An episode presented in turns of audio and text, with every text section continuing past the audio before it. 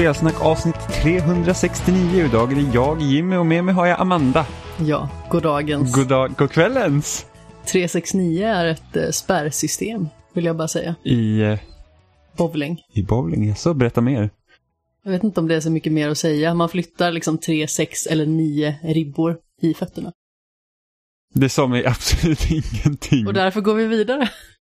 Vad ribbor man bara, det är en massa ord som jag inte vet jag ska relatera till bowling. Men alltså man kollar ner på banorna, där man liksom positionerar fötterna och även där man släpper klotet, Mm.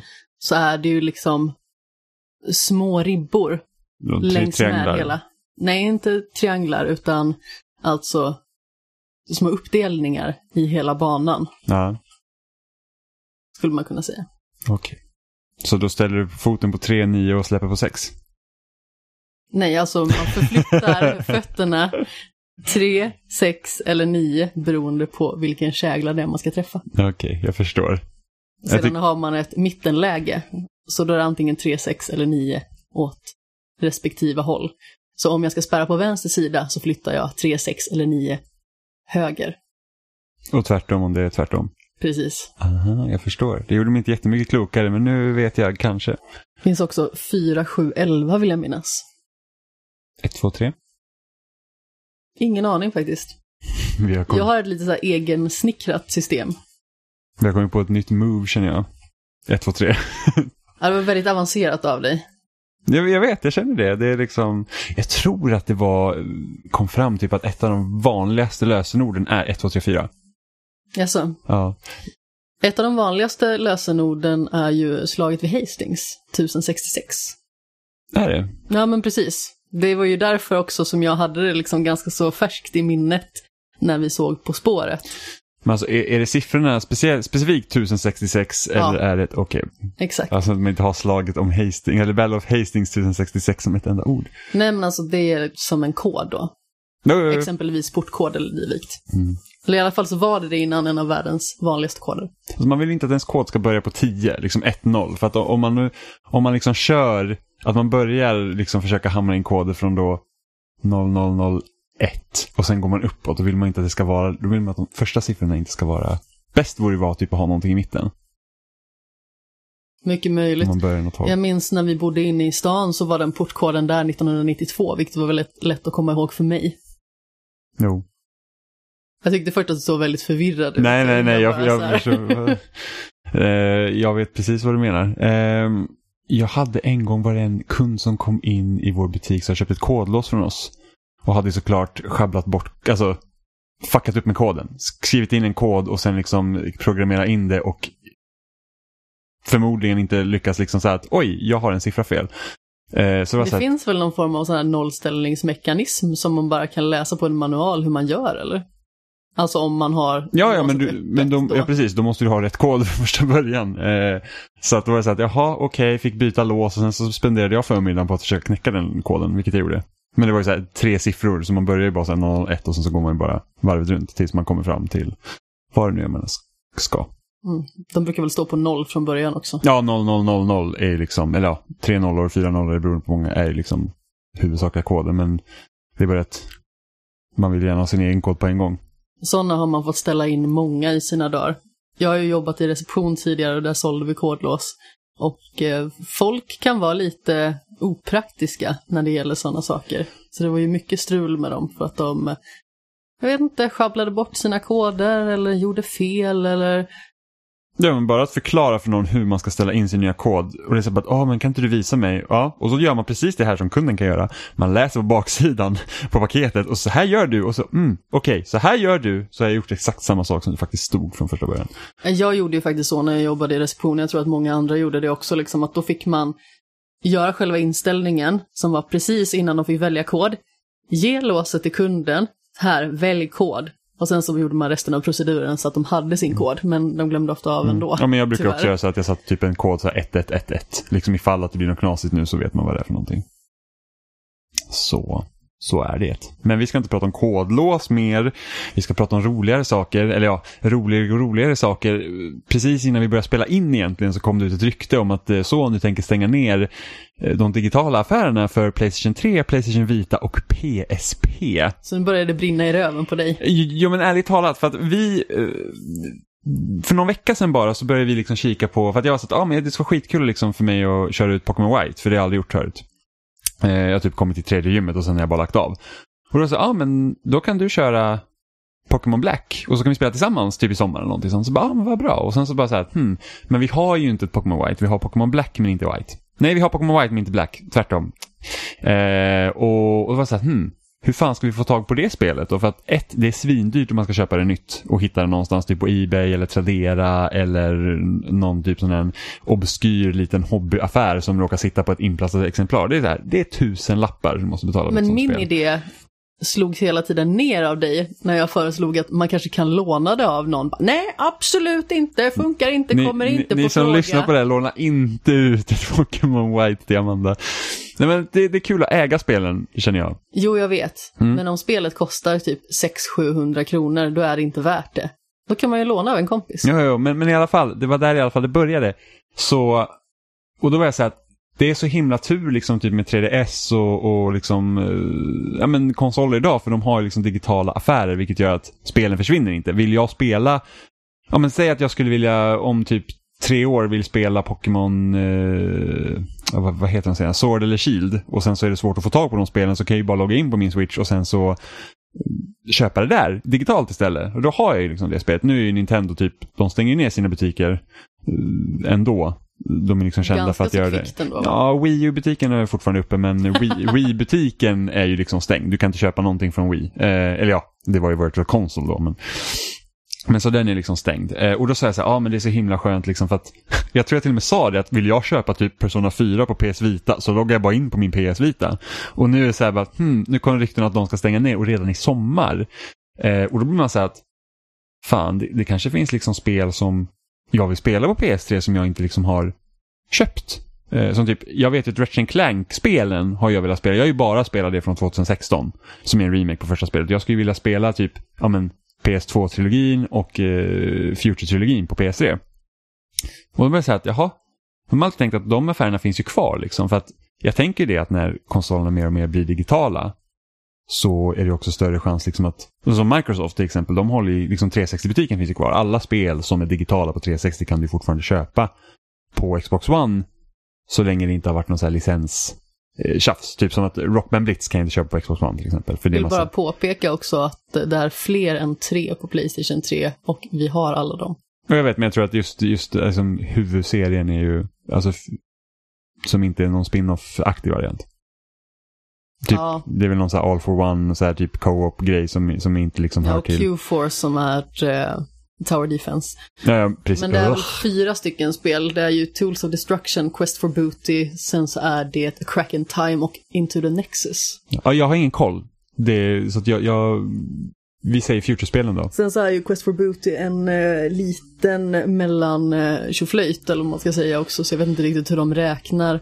Och sen så vill jag minnas att Into the Nexus var ganska så kort också. Skitsamma, det är inte så himla viktigt i sammanhanget.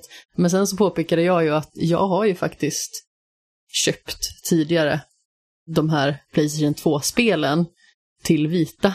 Men då var det väldigt viktigt för herren att spela på tv. Ja, men jag vill ju spela på min PS3 i så fall, på en stor TV. Eller bäst av allt är att jag hade kunnat spela de här spelen på min PS5, men det kan jag inte. Alltså, vi kan ju göra det via Playstation Now. Jag vet In- inte riktigt inte, hur det är Inte med den. PS2-trilogin. Nej, den inte finns på faktiskt PS3. inte Nej, och, sen, och sen, jag vill inte streama spelen. Jag vill spela dem liksom lokalt. Jag vill Ja, jag vet att du är väldigt känslig med det där. Nej, men det är klart. Och sen jag vill inte... Jag vill Men vi inte... kan ju i alla fall testa, det skadar inte Nej, att men, testa. och jag vill inte prenumerera på en till tjänst. Nej, nej, men då kan jag göra det då. Nej, men det är inte, hör inte till saken. Fast det gör det ju faktiskt, för att det finns ju ganska så tillgängligt där. Så då kan man ju i alla fall testa och se om det funkar i och med att det jo, finns en provperiod. Det, jo, jo, men alltså så här, vi har Future-spelen. Vi har inte Playstation 2-spelen. Nej, Förutom på vita då. men, Men, vi det, kan ju faktiskt beställa det. Jag kan beställa det, så är problemet du, löst. nej, nej. Jag kollade faktiskt också på att beställa spelen. Det är också typ en tusenlapp för att hitta det. Jaså? Det är jättesvårt att hitta det. Sist jag såg det så kostade det typ en hundring. Men hur länge sedan är det? För att det är liksom webbhallen har inte, CD-ON har Någon inte. månad sedan kanske. För att det är liksom, de trycks ju inte längre. Så att de, väl. de exemplaren som finns ute, det är de som finns ute. Så jag kollar på Tradera och där var det liksom typ 700-800 kronor. Även på Ebay och Amazon. Så att eh, det är dyrt. Men i alla fall, det hade inte varit ett problem om det faktiskt gick att köpa de spelen digitalt. Eller ja, som, det går väl fortfarande just nu, men när det försvinner. Eh, och jag känner väl det att enligt ryktena så skulle du fortfarande kunna ladda ner dina spel. Men det kommer du heller inte kunna göra. För att anledningen till att stänga ner de här affärerna är förmodligen för att, jag vet inte, flytta, alltså typ göra serverplats eller vad som helst. Så att man liksom friar det utrymmet till någonting annat istället. Men det är bara att det måste fortfarande finnas server du kan ladda ner ifrån. Alltså spelen. Och tänk om de då tar bort den möjligheten sen. Då är det så att allt som då finns på din hårddisk på din PS3 eller PS Vita eller vad som helst. Liksom, skulle något hända med det minnet, då är det kört. Då har du förlorat dina spel du har betalat för. Då ligger man lite brunt till. Precis. Och det är väldigt synd. Och jag köper ju mina spel digitalt numera. Jag köper i princip ingenting fysiskt förutom på Ni- Nintendo Switch. Eh, för att jag litar inte på Nintendo. Och nu kan du inte lita på Sony heller. Nej, alltså det ser lite ljusare ut för PS4 och framåt med tanke på att du kan spela alla PS4-spel på PS5. Vilket Exakt. gör att den affären existerar ju även på PS5. Så att när väl PS6 kommer så kan inte jag tänka mig så att ah, nej, nu är det kört för PS4-spelen. För att makes no sense. För jag skulle anta att eh, PS6, när den nu kommer, kan spela även PS4 och PS5-spel. 2029. Eh, för att det är liksom, ja, det är kanske inte dålig gissning. Eh, för att jag skulle tänka mig att det är liksom, varför, alltså speciellt när de har också en digital version av PS5 som inte kan spela skivor än. Så varför skulle du ens liksom bara stänga ner den affären då? Eh, men det är ändå tråkigt. Det är, liksom, det är ju jättemånga spel som finns på PS3 som du inte kan spela någon annanstans än på PS3. Ja, absolut. Speciellt efter- eftersom både PS3 och 360 var liksom första maskinerna som hemkonsolerna där. Så att nu kommer det digitala spel som inte släpps fysiskt.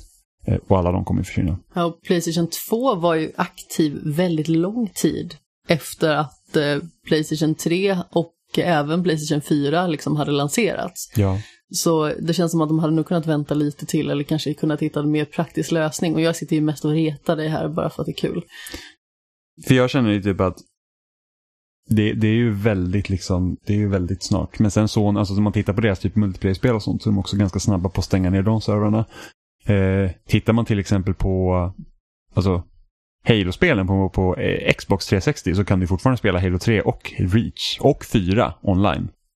Eh, även om de ska också stängas ner nu i, undrar om det var kanske i höst eller någonting sånt. Men samtidigt, då har du alla... Förmodligen inför Infinite. Nej, nej, men du har alla spelen på Master Chief Collection. Så att det är liksom, de har ju flyttat över det. Så istället för att du säger att nej, men det spelar så få på Halo 3 på 360 så kan du spela, alltså du bör köpa Master Chief Collection så spelar du där istället. Jo, men precis, men jag bara menar att det kanske är i samband med det. Alltså ungefär i samma tid liksom. Alltså jag tror att läget hade sett annorlunda ut om eh, Master Chief Collection inte hade funnits. Mycket möjligt. Men eh, för Halo 2 var ju aktivt väldigt länge. Alltså jag tror de stängde ner Halo 2-servrarna kanske 2015 eller någonting sånt. På en, från Xbox. Så att, och där kan det inte alls ha varit mycket.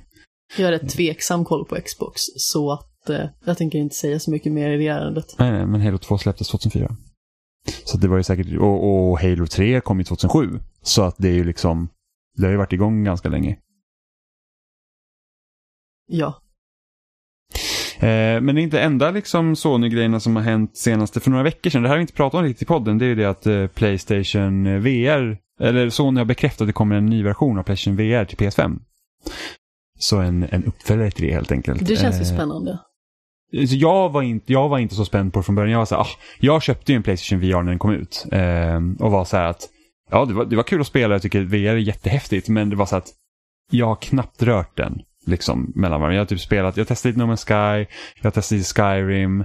Eh, har spelat Beat Saber en del. Det ska ju jag spela. Mm. Och det, det är liksom jättekul. Men först och främst är det väl roligt att de satsar vidare på det i alla fall. Så att de inte bara säger att nej men det var så liten del som köpte Playstation VR så att vi, liksom, vi låter det vara. Utan att man fortsätter med det och, och sen gör det bättre. För att problemet med, med nuvarande Playstation VR är ju det att den, eh, det är så jäkla Alltså in, det är bara stökigt att koppla in allting. Det är typ en miljard sladdar. Eh, sen så har den ju en tendens att vara ganska så dysfunktionell. Jag vet när jag spelade med min gode vän Tobbe Fix och skulle spela det här The Impatient. Då var det jätteproblem med alltså själva de här eh, handkontrollerna. Då var vi liksom under soffan och lajade med armarna där ett tag bara för att det var så himla knepigt att styra. Ja, det, ofta brukar det vara, när det blir sådana problem så att liksom själva systemet tappar bort vart man har händerna och vart hjälmen är positionerad. Det är ofta ljus som reflekteras i kameran. Eftersom kameran håller koll på vart du har dina Playstation Moves och det är också kameran som håller koll på hur, hur det är liksom den som trackar headsetet också. Jag funderar bara var det ljuset skulle kommit ifrån. För att jag vet att när jag satt För det var mörkt ute liksom. Så då måste det Ja, varit en men lampa. det, det är en lampa reflekteras i, i, i, en, eh, i fönstret och sen så reflekteras i kameran. För att när jag satt och spelade eh, No Man's Sky VR, så jag, hade, jag satt liksom bredvid ett stort fönster och om inte jag tog ner mina rullgardiner så till slut så fick du ju bara, du fick ju börja vrida huvudet mer och mer till vänster för att vara centrerat. Så till slut så att man liksom tittade åt fel håll eh, för att vara rakt. Eh, så att, så att det var ju lite knepigt. Men med det här nya headsetet då så verkar det som att de skippar kameran helt och hållet. Det kommer inte finnas någon kamera. Eh, Hur kommer det då fungera? Jag vet inte. Jag har faktiskt ingen aning exakt hur det kommer fungera och det ska bara vara en sladd. Så att det, det är liksom det måste finnas någon sensor i, i headsetet som håller koll på vart du liksom tittar och sådär. Den Eh, ser ju väldigt futuristisk ut. Ja, handkontrollen ja. Vi har inte sett headsetet än. Nej men precis. Eh, och de visar upp handkontrollerna då i, i, eh, i, i veckan. Som har varit. Och, och istället då för att ha... Maracas. Ja men precis. Problemet också med Playstation Move var ju det att det var ju liksom Sonys svar på Wiimoten. Vilket gjorde liksom att den teknologin var liksom inte gjord för att egentligen hålla på med VR och speciellt om man tittar på konkurrenternas handkontroller så är det liksom, de är väldigt primitiva på det sättet. Du, du, liksom, du har de här stora liksom, stavarna, du har inte ens styrspakar. Alltså det ser liksom. ut som maracas med ravebollar på. Ja, ja men precis. De, de är lite egen. Jag kan tänka mig att typ, man stod liksom och, och körde Beat Saber med de här eh, med de här stavarna sen att någon måste ha sett liksom från, från typ trottoaren eller någonting så att det bara typ två så här, ljusbollar som bara svingas runt i min lägenhet. Det måste se jättekonstigt ut. Eh, men just det att de är liksom inte lika sofistikerade som, som andra VR-headsets kontroller. Liksom att det här med att jag vet till exempel Vive som har liksom så här fingertracking och grejer som, som var en väldigt stor grej när Half-Life Alyx släpptes förra året. Eh, och nu med de här nya kontrollerna då, som ser ut som typ ihåliga sfärer. Säger man sfärer? Vad är svär i plural? Alltså de är cirkulära helt enkelt. Ja, precis. Ja, exakt. Och de har ju liksom, och då har du liksom en sticka på vardera kontroll.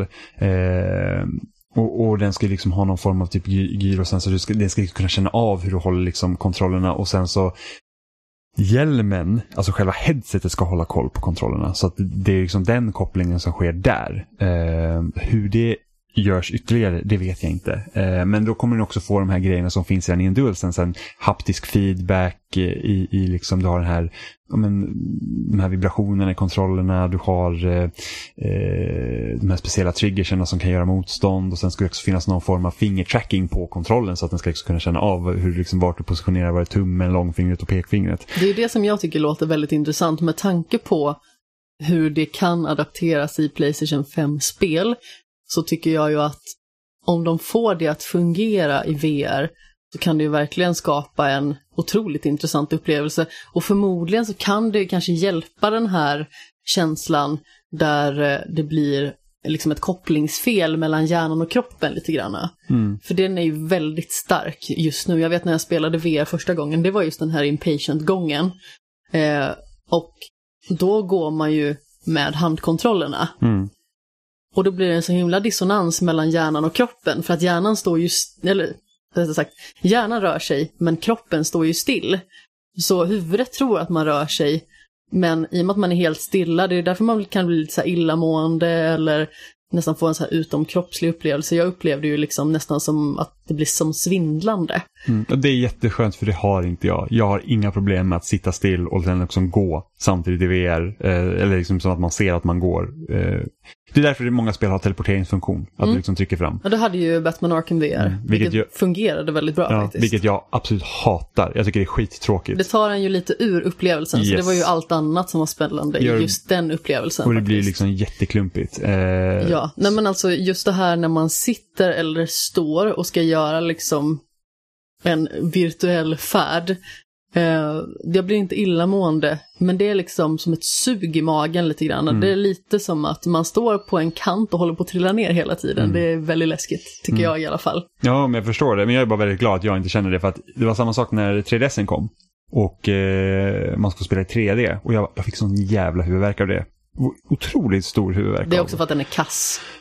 Jo, men alltså jag har ju kompisar som kan liksom spela full 3D, inga problem. Jag fick jättemycket huvudvärk. Men det var också innan jag skaffade glasögon och min syn var förmodligen dålig då. Så det är mycket bättre nu om jag ska ha liksom 3D på, även om jag typ jag spelar inte spel med 3D på för att det, jag känner att det liksom inte ger mig någonting. Det ger absolut ingenting. Alltså jag har försökt att spela med 3D på någon gång, men det är så vansinnigt fult och ser så malplacerat ut att bara att kolla på den faktiska vanliga skärmen är så himla mycket mer behagligt som upplevelse. Mm, det funkade bättre typ när man kör 3D Land.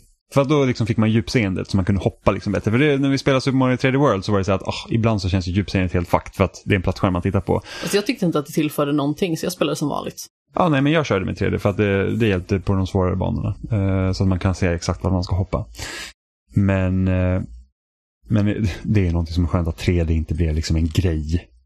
Det finns jätte, typ, jag vet att Gears of War 3 har ju någon sån här 3D-läge som man kan spela med eh, om man har en 3D-TV med de där eh, hiskeliga glasögonen. Första gången jag var på 3D-bio så svimmade jag. Gud. ja, det var på X-Men Days of Future Past, tror jag. Det var precis när min kompis hade flyttat ner till Alingsås och vi skulle fira hans födelsedag. Och eh, han bodde hos oss ett litet tag. Och då skulle vi på bio. Jag hade aldrig testat 3D-bio på det viset innan. Alltså jag kanske hade testat den här på Liseberg. Men det är en helt annan grej än att kolla i en faktisk långfilm. Eh, så mitt huvud blev tyngre och tyngre. Eh, och jag liksom fick ganska så stark huvudvärk tills jag verkligen däckade. Sen så vaknade jag i någon stridssekvens och var alldeles lullig. Däremot, när jag såg Force Awakens så var det ganska så snyggt faktiskt med 3D.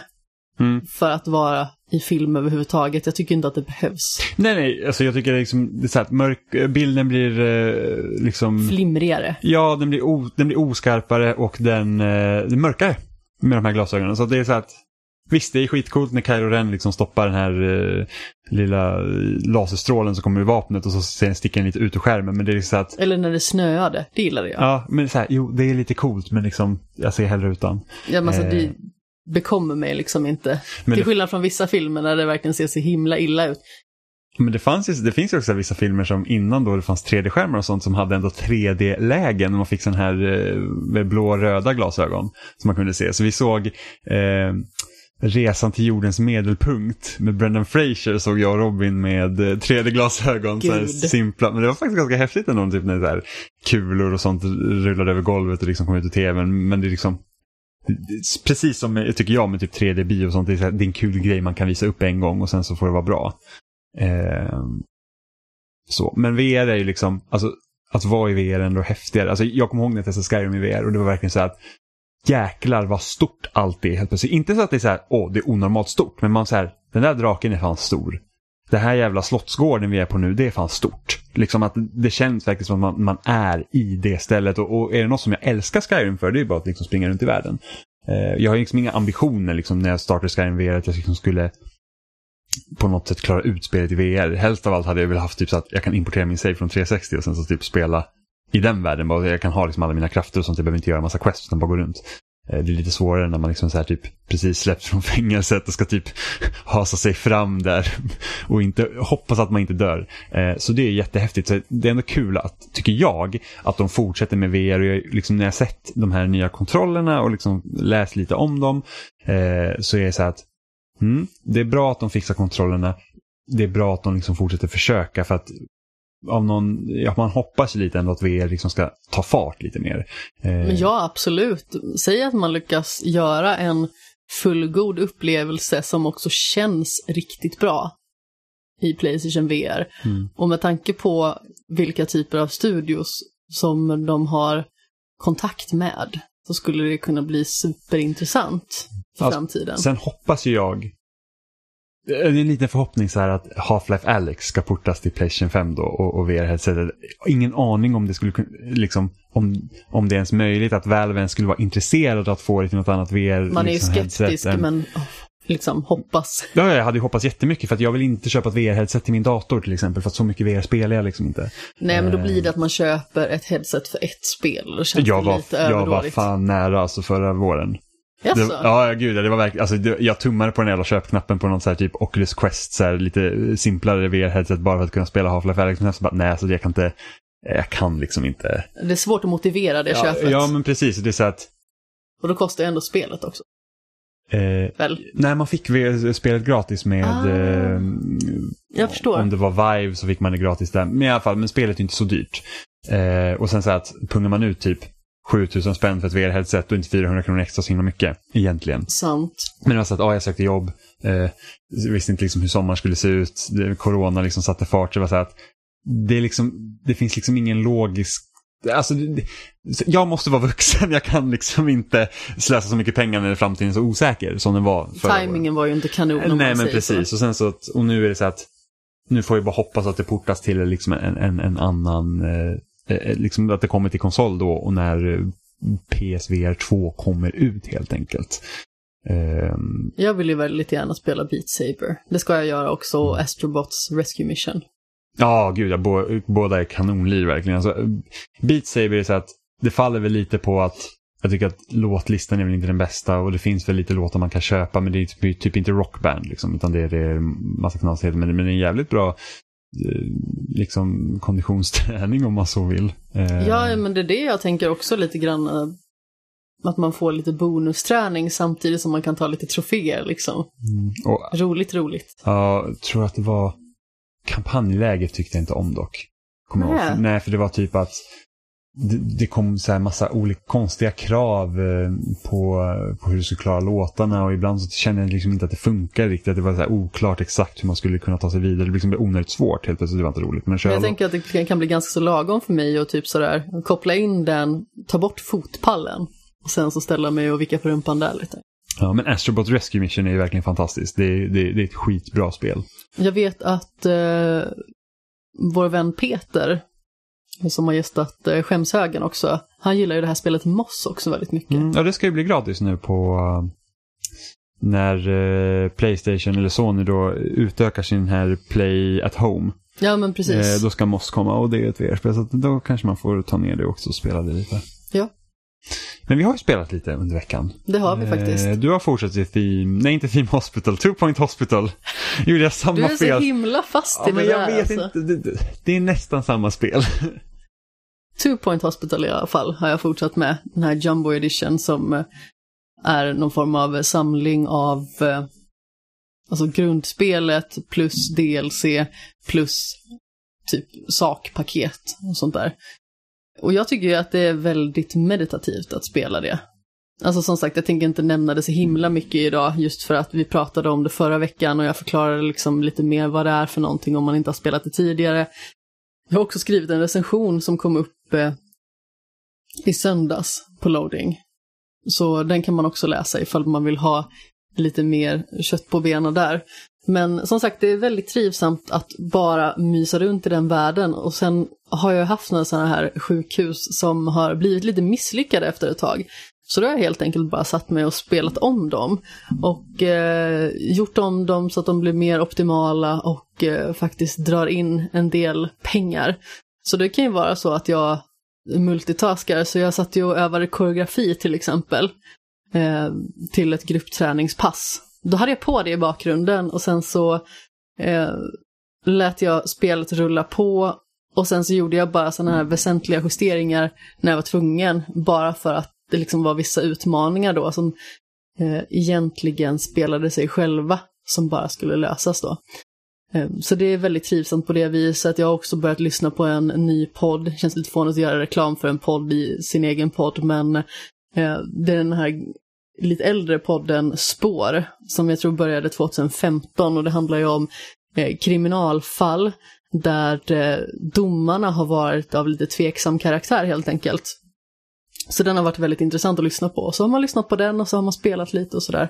Så det har varit eh, väldigt mysigt att eh, bara bygga upp sina sjukhus och optimera dem och försöka liksom att eh, ta lite målsättningar för ute i eh, världen, eller vad man ska säga, så finns det någon form av eh, checklista Typ att ja, men du ska bota tusen patienter och sådana grejer till exempel. Då. då bockas det av eller att man ska fånga hundra spöken. Och då får man något som heter kudos som eh, liksom låser upp vissa saker då. Exempelvis föremål. Så man kan utforma sitt eh, sjukhus lite mer personligt eller eh, lägga in, jag tror att det finns någon form av korvkiosk eller sådana grejer. Så det är ganska roligt då att man eh, inte bara tjänar pengar utan man har den här lilla extra valutan, eller vad man ska säga. Där man då kan eh, spendera det på föremål, massa knasigheter. Jag har till och med en grammofon inne i ett av mina sådana här eh, eh, personalrum till exempel. Och pinballmaskiner och arkadmaskiner och sådant. Så ja, jag försöker liksom bara att optimera sjukhusen och sen så vet jag inte riktigt hur många det är. Men jag tänkte liksom att jag ska försöka spela det så mycket som möjligt.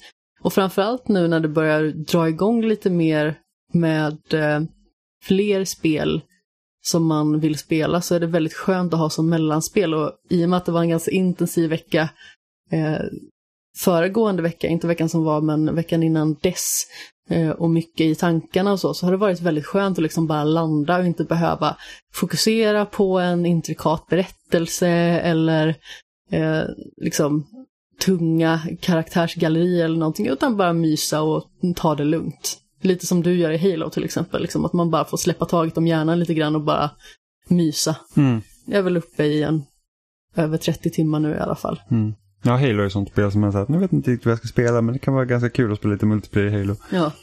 Jag införskaffade ju City Skylines också. Mm. På både din och eh, Stefans beordran. Mm. Ja, men det är, City Skylines är verkligen jättekul. Men det blir också att jag tror att den staden som jag har kommit längst i på Xbox, det är så att den är så pass full att jag liksom, man säger hmm, hur ska jag göra det här nu? Ja, men nu kommer det ju dröja ett tag innan jag startar upp ett nytt sånt spel. För jag kommer förmodligen spela Two Point Hospital tills jag liksom verkligen känner mig klar med det. Och jag tycker att det är ett väldigt trivsamt spel, så om man behöver liksom en palettrensare och bara liksom slappna av emellan eh, kanske lite större eller lite mer avancerade titlar så är det verkligen perfekt. Mm. Det är jätteskönt. Mm. Jag har ju också spelat lite nytt, så jag har spelat eh, ett spel som heter Gnosha. Jag vet inte exakt om det är som man säger det, men jag säger Gnosha. Eh, på Switch. Jag hade nog sagt Nosha. Ja, jag säger Gnosha, för det låter mycket bättre. Eh, och det är, vad ska man säga, det är en blandning av som en visuell novell och eh, varulv slash maffia. Det är liksom sociala spelet, eller Among us om, om man nu liksom vill prata speltermer. En spelar Among us. Ja men lite så, eller ens, alltså, Among us är lite, eftersom där springer du inte i tasks och sånt, utan det här är ju mer, mer likt liksom klassiskt varulv eller maffia. Eh, där det är så att så man, man befinner sig liksom på ett, ett, ett rymdskepp som är fast liksom i en tidsloop helt enkelt.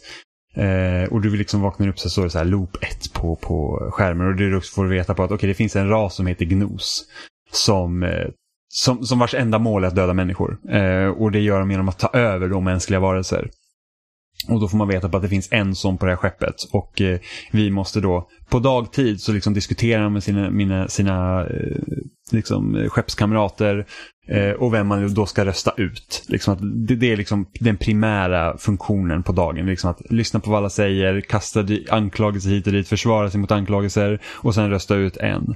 Och sen under natten då, då är det de här gnors då som, då ska de välja vem de ska döda. Och sen så finns det massa andra olika roller i spelet också som då de här ens skeppskamrater kan ha. Som liksom att du kan vara, sen Guardian Angel, då kan man välja så att ah, men den här skyddar under natten. Och skulle då Gnos eh, attackera den så, så dör den inte. Eller att du är en som kallar Engineer, du kan ta reda på vad andras roller är och sen så får man ju då under dagtid ska man ju då argumentera för sin sak. Liksom, är, jag, är jag en engineer och, vet, och så får jag reda på att ah, men den här personen är Gnos. Så då kan jag liksom försöka argumentera då för att den här eh, personen är eh, ond och vi måste rösta ut den. Eh, och sen så levlar man upp då så man kan öka sin karisma och, och lite sådana saker så att, så att folk tror på dig bättre helt enkelt. Så man spelar bara mot AI, det finns inget multiplayer-läge i det. Eh, men det är liksom inte hela behållningen utan det, det är fortfarande, det, det, är ju liksom ett, det här är inte bara så att, ah, men spela varulv med dig själv. Utan det, är, det finns ju en berättelse bakom det också. Så att spelet det går liksom ut på att du ska ta reda på varför ni befinner er i den här tidsloopen. Eh, och det gör man då via att man pratar liksom med sina eh, skeppskamrater och liksom försöker då få fram olika scenarion som gör att det händer liksom vissa event i spelet. Det är liksom hela kruxet egentligen som man ska göra. Och det kan ta, jag vet inte, jag har sett liksom på nätet att det kan ta allt ifrån 100 spelomgångar till 200 spelomgångar. Hur många är du uppe i nu? Jag har spelat, jag är närmare 80 tror jag. Eh, så, och, det är så att en loop är en spelomgång. Då, så, att, så att antingen vinner eh, antingen vinner människorna eller så vinner Gnors eller så finns det liksom andra roller också som, som går ut på att man ska förstöra på ett eller annat sätt. Och då, och då beroende på vem som, vilken roll du har och vilken roll dina skeppskamrater har så får man också reda på mer om sina eh, skeppskamrater helt enkelt. Eh, och det är liksom där den stora behållningen är. För att det, är liksom, det finns flera ögonblick i det här spelet som liksom man känner sig, oh, den här lilla biten av information som jag fick, det ändrar allt. Liksom, hur man ser på det. Och det, är en, det är en ganska spännande värld som de liksom har byggt upp i det här spelet som man hela tiden får liksom olika eh, Alltså man får hela tiden lite av det. Eh, för att det är hemskt repetitivt. Alltså det är liksom, jag börjar redan känna när man kommer typ så här loop, alltså 20, då var det så här att okej, okay, men alltså vi går igenom samma typ av dialoger liksom under röstningen. Det är så här att, åh, jag pekar ut den här som ond och den bara, åh nej, nu pekar ni ut mig som ond. Och så liksom, man, alla... Vi pekar ut den som ond. Ja, ja precis. Och alla har liksom så samma typ av dialoger man har hela tiden. Så det, liksom, man, man, man försöker bara snabbspola liksom de här hela liksom röstningarna så att man får liksom välja. Eh, och sen, är, sen när man kommer liksom längre in i spelet så får man liksom uh, mer makt över hur man vill göra. Så, så till slut kan det vara så att ah, men jag kan själv bestämma vilken roll jag ska ha, vakna som. För att man ska kunna få fram de här speciella eventen då så att man kan liksom avancera i storyn. Men som sagt, 80 loops låter ju väldigt länge. Hur många timmar har du lagt ner på det här spelet ungefär? Jag tror jag har spelat kanske en 10 uh, tio timmar någonting sånt. Det är inte så farligt ändå eh. med tanke på hur mycket det låter. Oh, jag vet, men samtidigt att jag är väldigt, eh, försöker väldigt effektivisera det. Jag har liksom sett ah, jag, att typ, jag tror på How long to beat så står det att det här tar typ 25 timmar att klara ut. Okay. Eh, och det är liksom så att det är väldigt mycket med tanke på hur mycket man måste liksom återupprepa och man får se samma saker om och om igen. Det är väldigt roligt för du spelar ju på Switch och sedan så när jag skulle läsa din recension så stod det vilka konsoler spelet finns till. Playstation Vita. Jajamän, det släpptes till PS Vita förra året. Jag blir lite sugen på att köpa det där bara för att. Men sen vet inte jag om det finns på PS Vita i Europa. Det kan ah. hända att det finns på PS Vita i Japan. Eh, så, att, så att jag är inte helt säker på det, men det finns till PS Vita i alla fall. Men man blir ju nyfiken ändå. Mm. Ja, ja, men du kan ju annars köpa det till din Switch. Eh, ja. Men det är ett väldigt roligt, alltså det är en rolig idé liksom att man lyckas få den här typen av spel att fungera Alltså för en spelare. För att det här, det här är något som vi brukar spela på spelträffar. Och vi har haft typ eh, gamla Nintendo-forumet så hade vi liksom långa trådar där man liksom gick igenom de här olika spelomgångarna. Det var liksom en som var Game Master då och liksom fixade och, eh, liksom en berättelse och liksom skötte all röstning och sånt. Um, och här liksom ska man spela själv. Och, men då kan man också tänka sig att AI är ibland jävligt dum. Eh, det var så här typ att jag, jag var engineer, hade hittat båda liksom gnors och så säger jag så att jag är engineer, jag hittar båda de här två. Och liksom då fanns det där misstanken mot en av dem. Så såklart röstade vi ut den. Men de glömde helt bort att jag pekade ut en till. Och då är så här, det är faktiskt precis som i verkliga precis, livet. Precis, det var det också vi kom och säga så att det är inte helt omöjligt liksom. Efter att vi har spelat Among us så är det verkligen så att jag kan inte tro. Ibland när man liksom sitter man är död så att jag vet precis vilka som är liksom eh, de onda här. Och så, och så märker man att folk liksom har glömt bort det som har sagts i tidigare konversationer. Ja. Eh, vilket... alltså jag vet ju vissa gånger, det var en gång specifikt där du hade dödat någon. Eller så hade du blivit dödad. I alla fall, det var liksom inne i... Eh, ja, jag dog. Den här... Åh, oh, vad är det I, den mittenbiten ja, men heter? Där inne vid Electrical eller vad den heter. Nej, det var inte det här jag tänkte på. Ja, okay. Det är liksom när man eh, drar sitt passerkort. Ja, ja, ja, ja, inne i, eh, ja precis. Ja. Mm. Där dog du. Personen hoppade ur luckan och ut och var sedan i navigationshytten. Ja. Och det var liksom min teori. För att den personen var där borta du hade dött där inne. Och då sa jag bara, men den här personen kan ju liksom ha hoppat in i luckan här, hoppat ut i luckan där och sedan mött dig där borta vid navigationshyttan hur lätt som helst. Jag blev utrustad!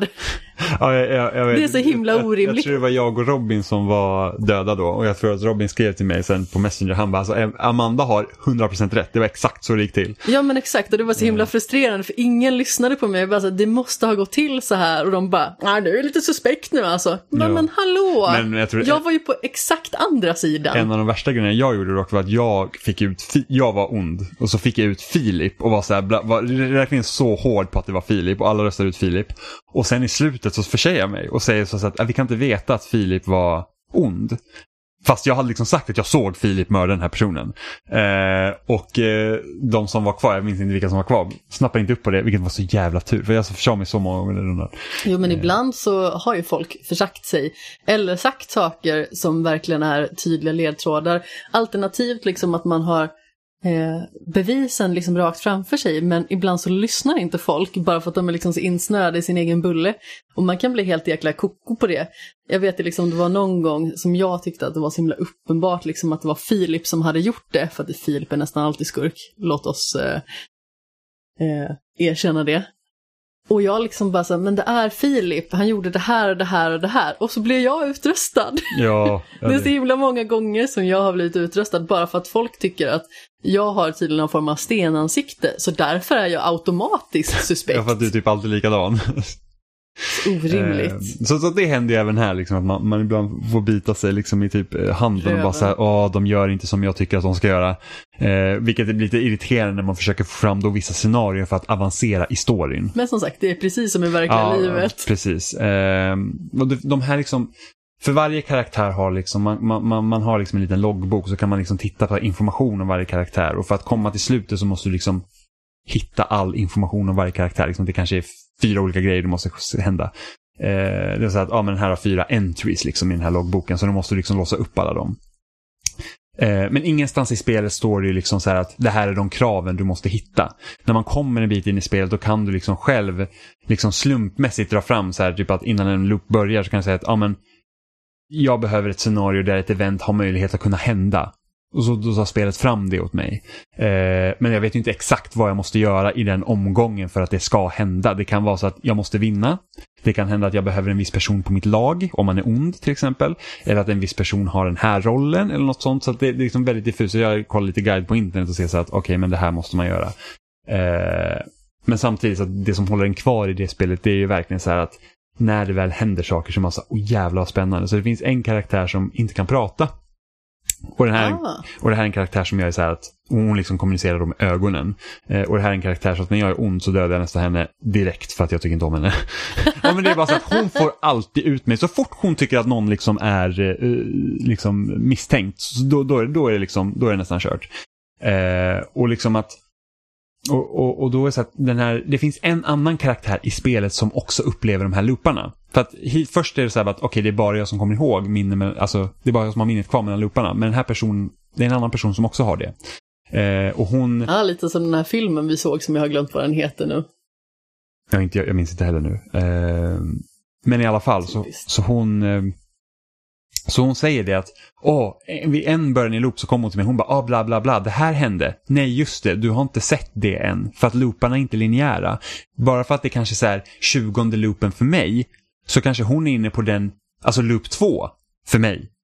Eh, och då sa hon, hon bara, ja ah, men då har inte du sett den här incidenten med den här karaktären. Och sen när jag väl kom dit och fick se vad som verkligen hände, man så, ah, det, alltså, det var så kalla kårar längs ryggen. Liksom. Palm Springs var det jag tänkte på. Just det, just det, precis. Och det var ju så här att, men det är så här att typ, när han, eh, Andrew, nej, vad heter Andy Sandberg är på sin liksom typ hundrade loop. Han heter nog Andrew i och för sig, så det, det är inte helt ja, fel Men liksom säg att han är på sin hundrade loop. Eh, och så är den här, hans typ nemesis, han kanske är bara på loop två vid hans hundra loop trots att de egentligen borde ha många fler. Så att, liksom, tiden är inte linjär, vilket också gör att det är så himla mycket spännande. Eh, så, så, att de har ju verkligen lyckats hitta ett ganska liksom, intressant koncept att leka runt med. Problemet är bara att det är på tok för långt. Och att det är liksom lite för diffust att komma fram till de olika sakerna och det blir för repetitivt. Eh... Jaha, han heter alltså David Sandberg egentligen. Det var ju väldigt konstigt. Ja, David A.J. Eh, jag ska, börja, Andy Jag ska börja kalla honom för Dandy Sandberg. Okej. Ja. Men eh, eh, så att eh, det, det, det, det är ett väldigt spännande spel. Men det är liksom så här att, och det kan säkert vara kul liksom att ta upp det lite då och då och försöka få fram det. Men alltså jäklar, man sitter typ två timmar med det och man är så här bara, alltså, nu har jag typ gjort samma sak hela tiden och det går liksom inte, jag har liksom inte rört mig knappt i storyn. Så det är lite jobbigt. Men du har också spelat Yakuza-spelen, Det har jag 4 gjort. och 5. Ja, alltså jag har spelat, fyran spelade för några veckor sedan, bara att vi inte har liksom tagit tag och eh, pratat om det. Eh, men nu har jag liksom börjat med femman då eftersom sexan kommer den här veckan till eh, Game Pass. Så jag vill ju gärna liksom, som sagt, jag vill ju bli klar med Yakuza-spelen så att jag kan spela eh, Like a Dragon sen. Som vi ska spela parallellt. Ja. Eh, och då, så då har jag spelat femman eh, nu också. Och, och efter att jag pratade lite om trean, jag tyckte liksom att det, det var liksom så här, att det var fortfarande bra, men det var ju sämre av dem. Så både fyran och femman har liksom gjort att alltså, serien steppar verkligen upp igen. Eh, och var liksom mer i nivå med både ettan och tvåan. Som jag tyckte var väldigt, väldigt bra. Och Zero då.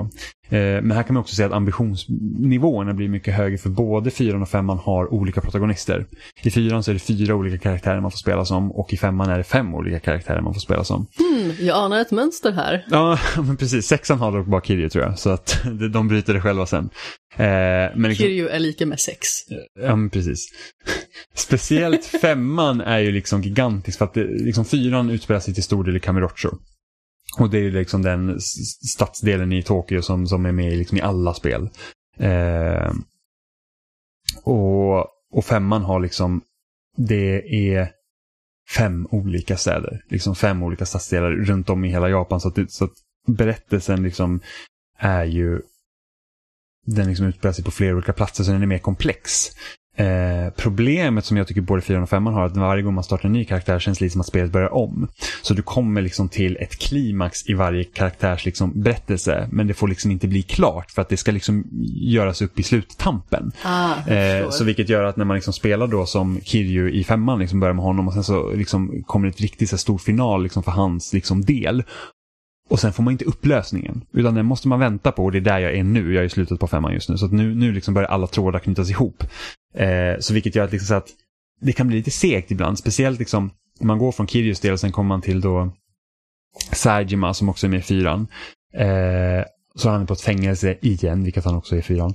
Eh, och liksom den delen är jättelångsam i början. Och det tar liksom jättelång tid när man får liksom börja göra, liksom bli lite mer friare i det. Det Och var det någon märklig drömsekvens och grejer Ja, också, men va, som var precis. helt absurt. Ja, ja som liksom så här att liksom sega på som fan.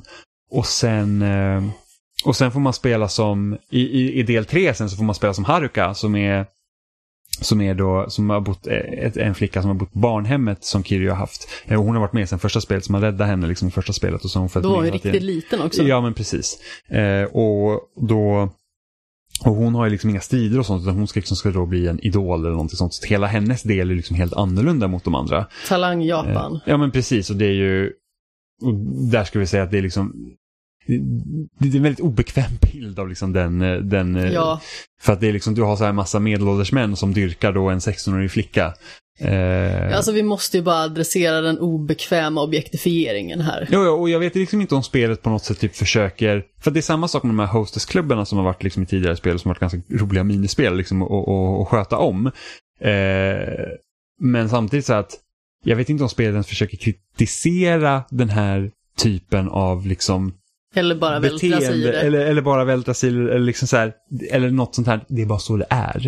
Eh, Men det är ju väldigt besynnerligt också för att när man kollar på de här danssekvenserna till exempel, då har hon alltid ganska utmanande kläder på sig.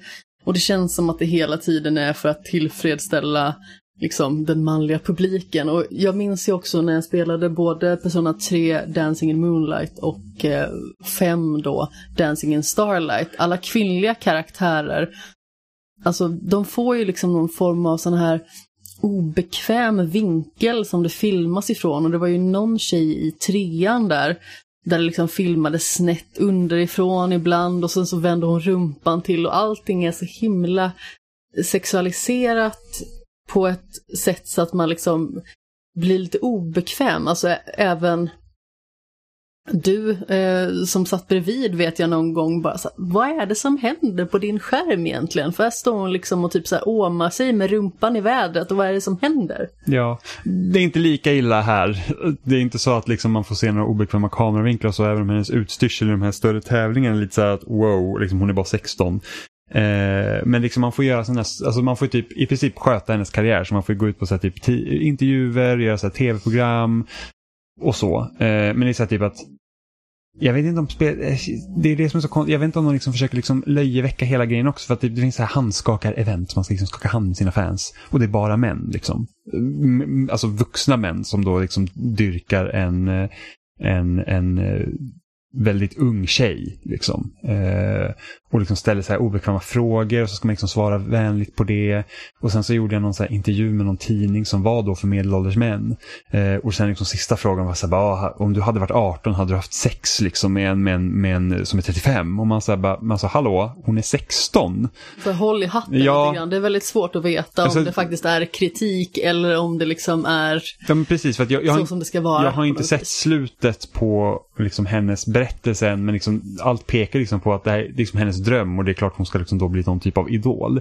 Eh, hon tycker ju själv att det är liksom obekvämt eh, med, med, vissa av de här grejerna. Liksom. Men, Vem skulle inte det? Ja men precis. Eh, men, men liksom, jag vet inte om spelet gör någon tydligare poäng med det. För sen händer också grejer i fyran som var lite konstiga. Så du har ju, där har också en ny karaktär som också finns med i femman som heter Akiyama som är en så här han lånar pengar utan att typ ta ränta.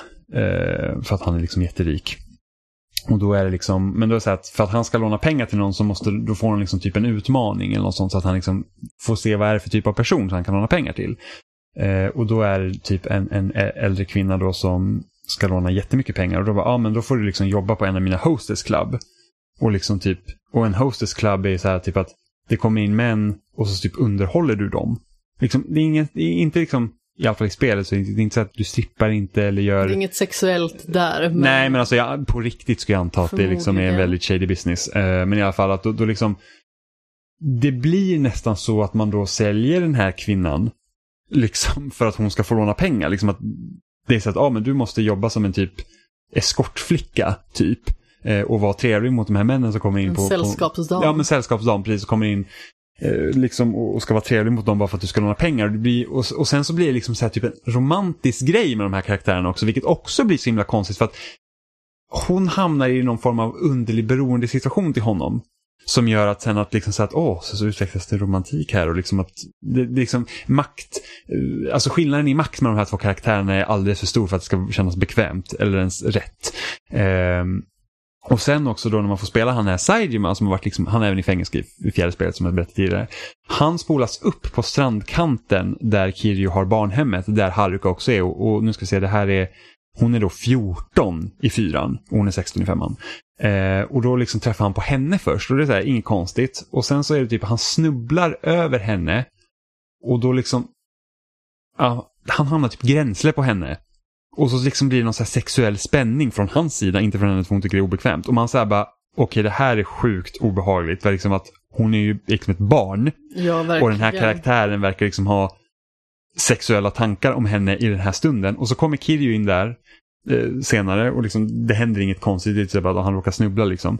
Eh, men sen så han bara, ah, du har varit i fängelse, hur, när, hur länge har du verkligen varit på flykt? Och han bara, ja men typ jag flydde precis. Han bara, hur visste du det? Så bara, ja, men jag såg dig när du tittade.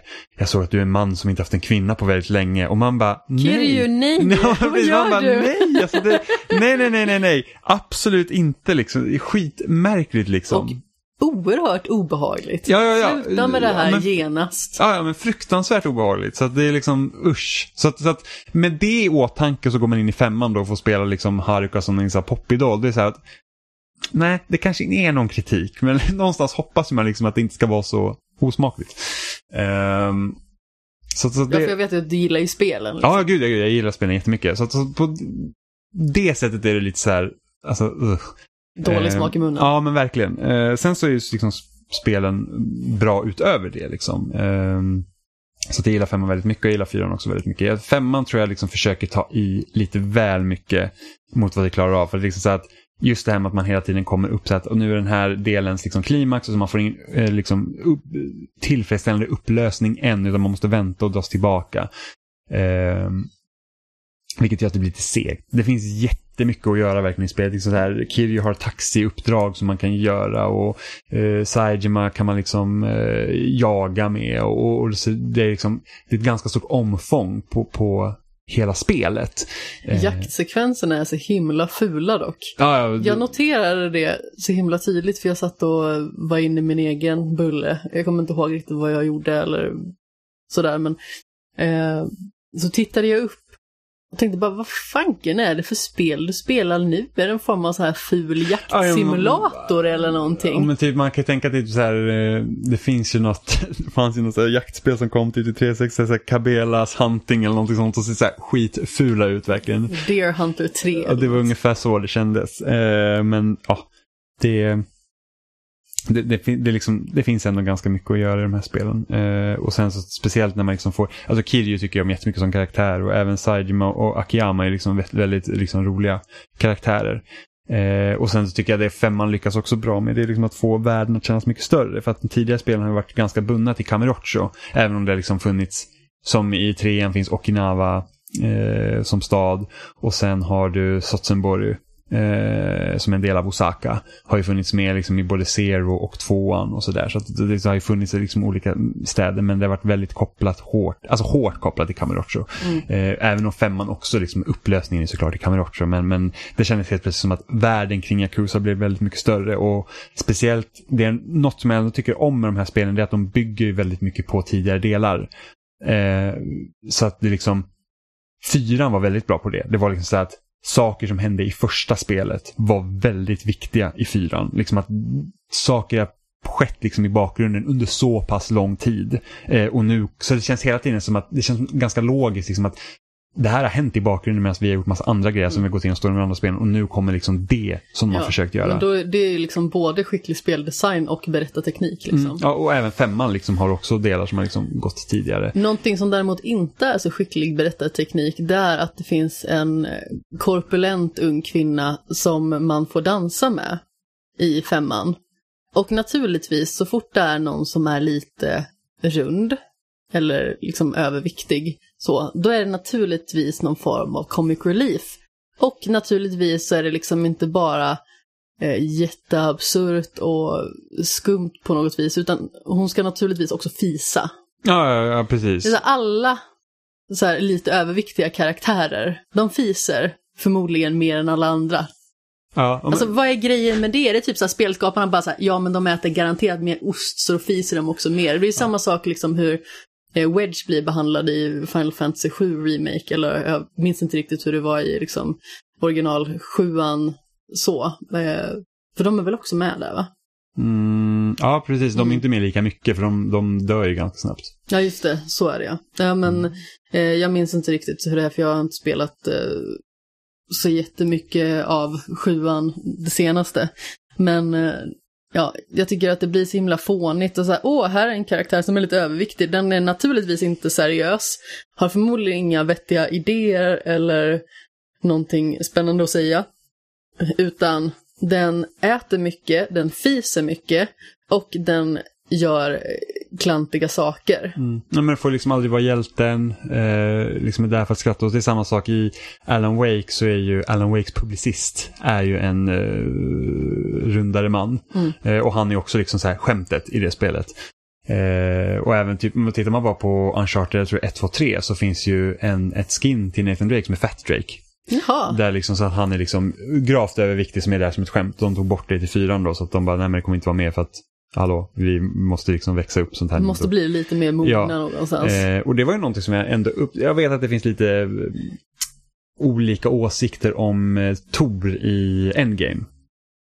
Liksom att han hade ju liksom lagt på sig väldigt jag mycket. Jag tycker att det är jättebra. Och, det var liksom, och, och, och, och, visst, det var också skämt om att ah, du har blivit tjock. Men jag tror en grej som jag tyckte var så himla bra i Endgame var det att när Tor väl kommer till slutstriden så har inte han blivit smal. När det inte blir som att han har tränat tusen timmar på typ eh, en vecka och sen bara Nej, nej, här, liksom, nu, nu har han liksom fit for fight igen. Utan han nu var, var det liksom, liksom ett skämt också, jo, jag vet att man inte kan träna jo, tusen men liksom timmar på en vecka. Men han är liksom, han är fortfarande tjock och han är fortfarande lika stark. Så att Ja. liksom att, och jag vet att det finns saker man kan kritisera där också om liksom hans, eh, liksom att åh, det är fortfarande jättekul att han är tjock. Att åh, det roligaste här när vi kom in och såg Tor, det var att han var tjock. Men just det att han också får vara hjälten som tjock är ju liksom någonting som jag tycker eh, de gjorde bra. Ja men precis, det är liksom inte så här att nu kommer han tillbaka och då har han fått tillbaka någon form av superkropp. Utan det är liksom så här, ja men han kommer tillbaka, han är fortfarande jättecool och jättestark. Men liksom, han är som han är. Mm. Ja men precis, han är liksom en ossgud. Vad spelar det för roll om han har liksom lagt på sig några kilo? Han är fortfarande skitstark liksom. Ja, Så att... eh, Och den där, magiska krafter och grejer. ja, ja, och den där extra burgarna hjälper säkert till att få svingen i den där hammaren. Det är lätt så säkert. Börjar den rakt ut i biceps. Ja, verkligen. Eh, så, så att det tyckte jag var kul. Eh, att, de, att de faktiskt gjorde det. Men... Eh, men eh, ja, det, som sagt det finns ju en del liksom, att kritisera Yakuza-spelen också. Jag, tycker, men, alltså jag säger bara att jag tycker fortfarande att de är jättebra. Och det har jag hört också om Like a Dragon, är det att de... Det är progressivt på ett visst sätt. Problemet är bara att de låter inte, liksom vad ska man säga, de svaga prata för sig själv utan det är aldrig någon annan som pratar för dem. Mm. Eh, vilket också är en ganska klassisk liksom, grej man, man, man trampar snett i. Liksom. Istället för att låta den här personen som liksom har det kanske svårt att höra berättelsen från den så får man höra det från någon annan. Mm. Eh, men, men det har jag inte spelat så jag vet ju inte exakt hur det ligger till. det. Men, men eh, fortfarande nöjd med mitt Yakuza-spelande. Jag tycker att de här spelen är verkligen jättebra. Och jag tycker fortfarande att det är ett bra bevis på hur man kan använda samma, samma område i flera spel utan att det känns liksom tradigt. För att det är så att Alltid när vi pratar om GTA till exempel så är det så, oh, vad, vad, vad, kommer liksom, vad kommer GTA 6 ha för stad? Och det är liksom ingen som liksom tänker sig att, ja men självklart kommer vi ju spela i Los Santos igen. Utan det, det kommer vara en ny stad förmodligen som vi inte har sett förut. Eller en ny version av en stad som, inte, som vi har sett förut kanske. Men, men liksom medan Kamurocho i Yakuza-spelen är Kamurocho. I fyran så hade de lagt till, eh, eh du hade, du hade liksom eh, man hade liksom lagt till på höjden så du kunde gå upp på hustaken. Precis, liksom. och sen så kunde du gå under marken. Liksom, de hade något nytt eh, område där. Så, att, så att de ändrar liksom staden lite så, men layouten är fortfarande det är samma Kamurocho från första spelet. Eh, till femman liksom. Det, Bara det, att man har utökad rörlighet. Liksom. ja, och vissa saker har ändrat sig. Kanske något har bytt plats och, och sådär. Och, och vissa hus används till något annat och så. Så eftersom det händer en del på liksom 15 år. Eh, men, Ja, eh, och saker byter ju plats i verkliga livet också. ja, men precis. Men det, men det är fortfarande kul liksom, om man lyckas göra så liksom, intressanta berättelser inom samma Men det skapar ju område. också en känsla när man har en igenkänningsfaktor. Mm. Ja men precis, ja, jag för mig är det liksom så här att jag, varenda nytt Yakuza-spel så kollar jag fortfarande vart... Varenda, varenda ny gata, du bara så här, här har jag inte varit förut. Nej men det är fortfarande så här typ att, åh vart fan ligger Children's Park nu igen? Och sen så bara, åh just det där. Och sen så bara, hmm, vart låg apoteket igen så jag kan köpa på mig de här eh, livdryckerna. Eh, så så det, det måste jag fortfarande göra varje gång men ändå. Eh, och det är det jag tycker också är att expansionerna till Witcher 3 till exempel tyckte jag var så himla bra. Och jag var så att jag hade inte haft någonting emot om man liksom skapat ny, ny story till Witcher 3 liksom i samma värld. Det behöver inte vara nya områden, de kan liksom fortsätta med det de har. Eh, Ja, För det känns som någon form av ultimat värld faktiskt. Ja, men det, det, den, är väldigt den, är så, strukturerad. den är så väldigt bra realiserad för det spelet. Eh, och det, tråkigt nog kan jag inte säga samma sak om Cyberpunk. för det är liksom verkligen för att Världen känns platt. Mm, om på förhand var det så att oh, det skulle bli skitnice liksom, och Cyberpunk kommer säkert få lika matiga expansioner som eh, Witcher 3 fick. Men sen när man spelar Cyberpunk så bara det, det liksom saknar det där speciella som Witcher 3 hade liksom i form av inte bara det sin egen karaktär och karaktären runt omkring utan också att det är inte de systemen de har där jag tycker att de liksom håller inte. Det finns ju en väsentlig skillnad. Jag vet ju att väldigt många nu när Cyberpunk har liksom blivit lite bättre har spelat det och älskar det.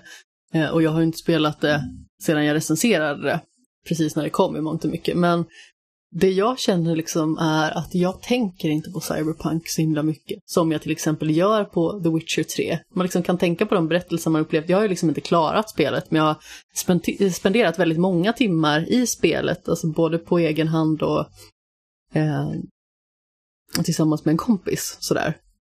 Mm. Och eh, jätte, jättemånga timmar har man lagt ner, även att vissa har varit samma. Men man kan ju ändå komma på sig själv med att tänka liksom på vissa saker eh, som har varit spännande eller eh, roligt eller vad det nu kan vara. Men jag tänker liksom inte lika mycket på Cyberpunk på det sättet, eller jag tänker inte alls på Cyberpunk på det sättet. Nej, och när jag tänker på Cyberpunk så är det bara så att det är så mycket jag inte tyckte om i det spelet som jag inte tyckte liksom funkar. Det klaffar liksom Det är inte. så mycket som är synd att det inte fungerar. Ja, men verkligen. För att liksom, jag tycker att världen ser cool ut, men det är bara så att Ibland är det så här, vad var meningen med allt? Cyberpunk är väldigt mycket bättre på pappret än vad det är Ja, verkligen. och sen är det så, som sagt, det är också väldigt mycket bättre på PC än vad det är på konsol. Och det är de många som säger att de verkligen gillar Cyberpunk har också spelat på PC. Många av dem, inte alla, men många. Det tog väldigt lång tid att författa den recensionen, verkligen. För att det fanns så himla mycket att säga. Jag tror att recensionen blev slutligen fyra A4-sidor. Eller någonting sånt. Så det fanns liksom en hel del att, eh, att ta upp och eh, diskutera kring. Och eh, ja, men som sagt, det tog tid för mig liksom att få ner alla tankar kring spelet i ord. Men efter det så har det liksom inte kommit upp i åtanke. så Mm. Precis. Men vi kan nog kalla det en dag här. Vi har ju också börjat spela lite Fall Guys däremot. Jag Ja, vill bara, jag vill bara snudda vid det här. Att eh, idag, måndag, när vi spelar in, så har vi precis börjat testa den fjärde säsongen. Mm. Och ikväll ska vi spela med Stefan och Filip i det här nya läget eh, Squad Mode. Mm. Så det ska bli väldigt spännande. Det kommer vi prata mer om nästa vecka. Vi kommer ju även prata om andra spel för att du ska ju få recensera i Takes Two. Ja, förhoppningsvis har jag fått Ja. spela det till dess. Och eh, i och med att det var embargo på Paradise Lost som jag ska spela så eh, får jag inte säga någonting om det. Utan det kommer också komma i nästa avsnitt. Ja. Så ni hittar oss på spelsnack.com där vi finns också länkar till alla ställen vi finns som YouTube, Spotify, RSS-flöden, Apple Podcasts, Instagram och Facebook. Ni kan också mejla till oss på mm, kontakt. Jag, tänkte- jag tänkte säga mejl det stämmer inte. Kontakt. Eh, så kan ni lämna kommentar där eller byta ut kontakt till några av våra förnamn, som Amanda, Jimmy, Oliver eller Johan, så får vi också se det. Eh, vad ni tyckte om avsnittet, vad ni tycker om det vi har diskuterat eller om ni vill att vi ska diskutera någonting specifikt. Det är alltid lika kul att höra vad ni tycker och vill att vi ska prata om. Ja, men så frågor, för, frå, frågor förslag, funderingar och önskemål Ja, mottages. och så kan ni följa oss på Twitter och Instagram på Spelsnackpodd.